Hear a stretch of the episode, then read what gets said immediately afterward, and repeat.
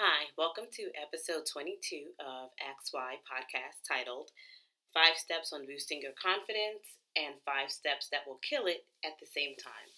Um, in our XY portal online in www.yetundeodubasin.com, um, a listener, her name is Monique, asked, How can I be more confident in the workplace and in general? So, episode 22 is dedicated to talking about five steps that will help boost your confidence and five steps that will kill it um, at the same time. First and foremost, let's define what confidence is. Confidence is a feeling of self assurance arising from one's appreciation of one's own abilities and qualities. My first step in actually centered on this definition. So let's get right to it. So, number one, sit down and think about what is actually unique to you what actually makes you different. If you need to write it down, get a pen and paper and write this down. Because oftentimes we can have a whole list on many of the things that we need to change, um, you know, about ourselves, but we seldomly really think about, hey, what am I really good at? What are my best qualities? What are things that make me unique?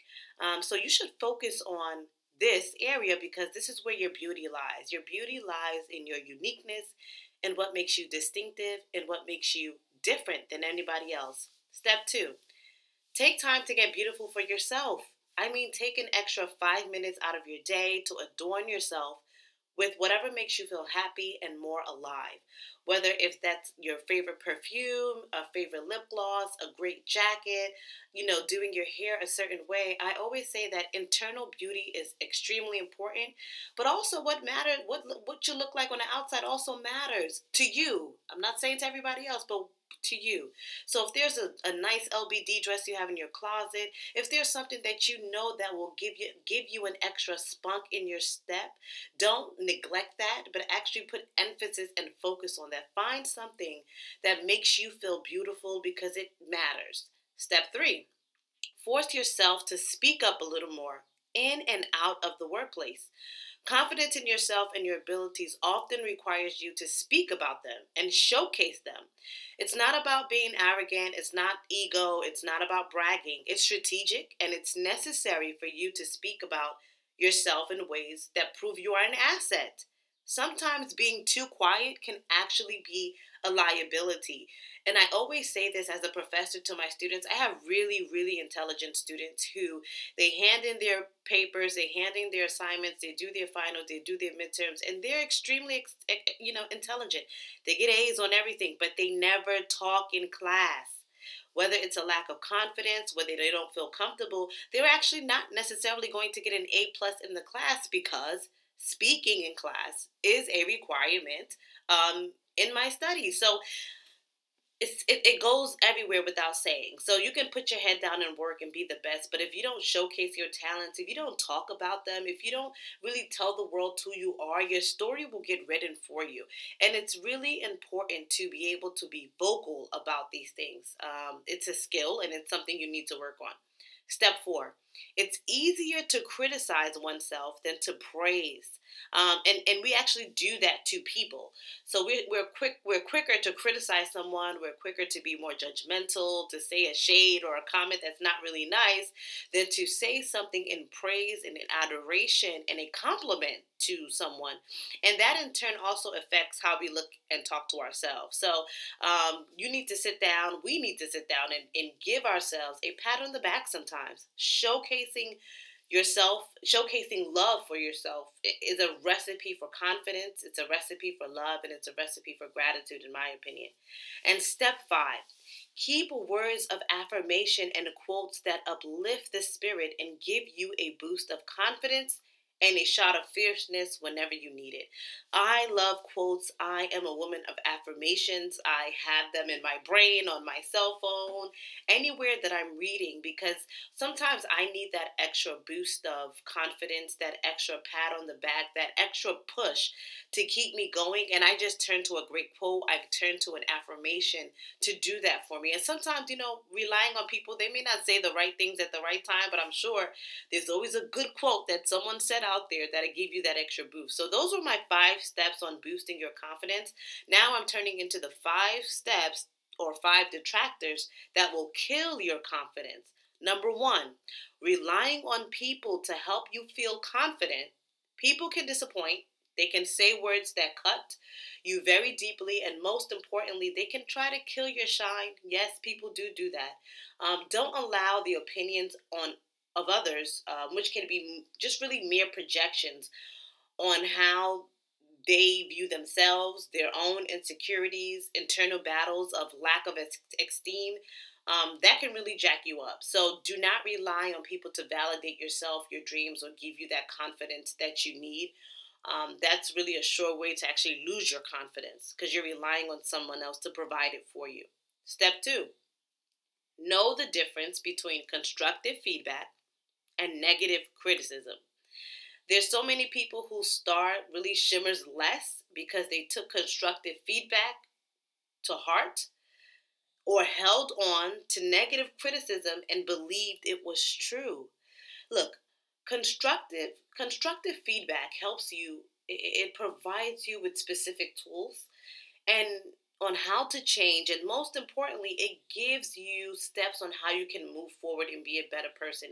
Anyone who provides you with constructive feedback really cares about your development growth. They want you to succeed and they will give you gifts and, and guidance and tools on how to be a better version of yourself.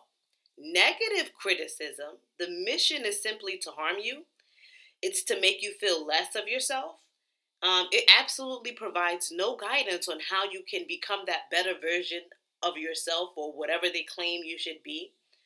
So you really need to know the difference because there's a lot of people who have based their hopes and their dreams on really negative criticism that they believe were constructive feedback.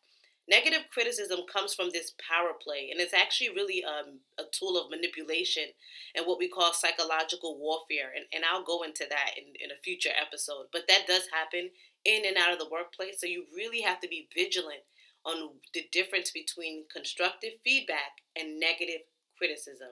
Step three stop comparing yourself. Stop comparing yourself to other people. He or she is doing that he or she looks like that or how come the, that works for her and it doesn't work for me? Or what am i doing wrong that she's doing well? Just stop it. Stop comparing yourself. Comparison is a recipe for a disaster and it's a sure way to kill your own confidence and really your own fierceness. We are all different and can never be the same. That's really the reality of things and that's what makes us unique that's what makes us special that's what makes us different this idea that we all bring something different to the table. So comparison doesn't acknowledge people's uniqueness. If anything, comparison tries to form a idea of or actions of competition against one's uniqueness. So stop comparing yourself. Step four, comparison actually leads to competition. So step four, when you start to compare, you actually start that's the beginning process of competition. Constant comparison shows where you stop or where you don't measure up in some areas. So you begin to work only to prove to yourself and really to prove to others into the world that you measure up in some kind of way. And your focal analysis and reasons why you are not genuine is not just an internal competition, it's one that you have set up in your mind that you sort of need to do. Um, and it's really a sure way to show that you lack some form of confidence, you lack some form of esteem um, when you start comparing yourself and competing against someone else. Again, we are all unique, we are all different in our own walks of life, and we need to really focus on those uniqueness and those differences because that's where the beauty and that's where our own personal advantage lies. Number five, last last part, negative self-talk. When you talk negatively to yourself, what do you think will actually manifest? People who want things to be perfect at all the time are often extremely hard on themselves. You know, I can sometimes be this way too. Like, okay, I need to get this done. You know, I should have done this a little bit better. But I've sort of realized that, you know, perfectionism is not achievable. So I'm, I'm, I'm I'm more easier on myself. Um, but you know, people who want things to be perfect, they're very hard on themselves. They are the ones who have gotten used to negative thinking, when we stop and think how many times per day we feed into this idea of negative self talk, you know, you can be really, I'm really astounded in a sense. When we look in the mirror and we wake up, and criticize, whether it's the bag under our eyes, when we tell ourselves we look fat in this outfit that we have put on, or when we say things that, oh, the report we did, it could have been better, it didn't turn out, wasn't good enough, or the presentation could have been better. Um, most of us have been using negative self talk for a very, very long time. We just sort of got used to it. It's become a normal way of life for us. So, um, you know, at the same time, we really need to think about how we can Replace negative thinking with positive and realistic thoughts. So let's get away with negative self talk and be more positive in what we say to one another. So, those really are my five steps to boosting your confidence and five steps that will actually kill your confidence. And one of the things is that why is confidence important? It's extremely important, and it shouldn't be a surprise that more the more confident you are at work and in life can bring work, workplace promotions. It can bring advantages and benefits in your own life. There was a pilot study at the University of Melbourne that found some correlation between the confidence levels as early as primary school and success in the workplace as an adult. This this idea of confidence doesn't just only apply to the workplace. There was another study by the University of Texas that showed students who received some expression of confidence in their ability, even while receiving criticism, performed better later on than those who were simply told to aim for higher standards.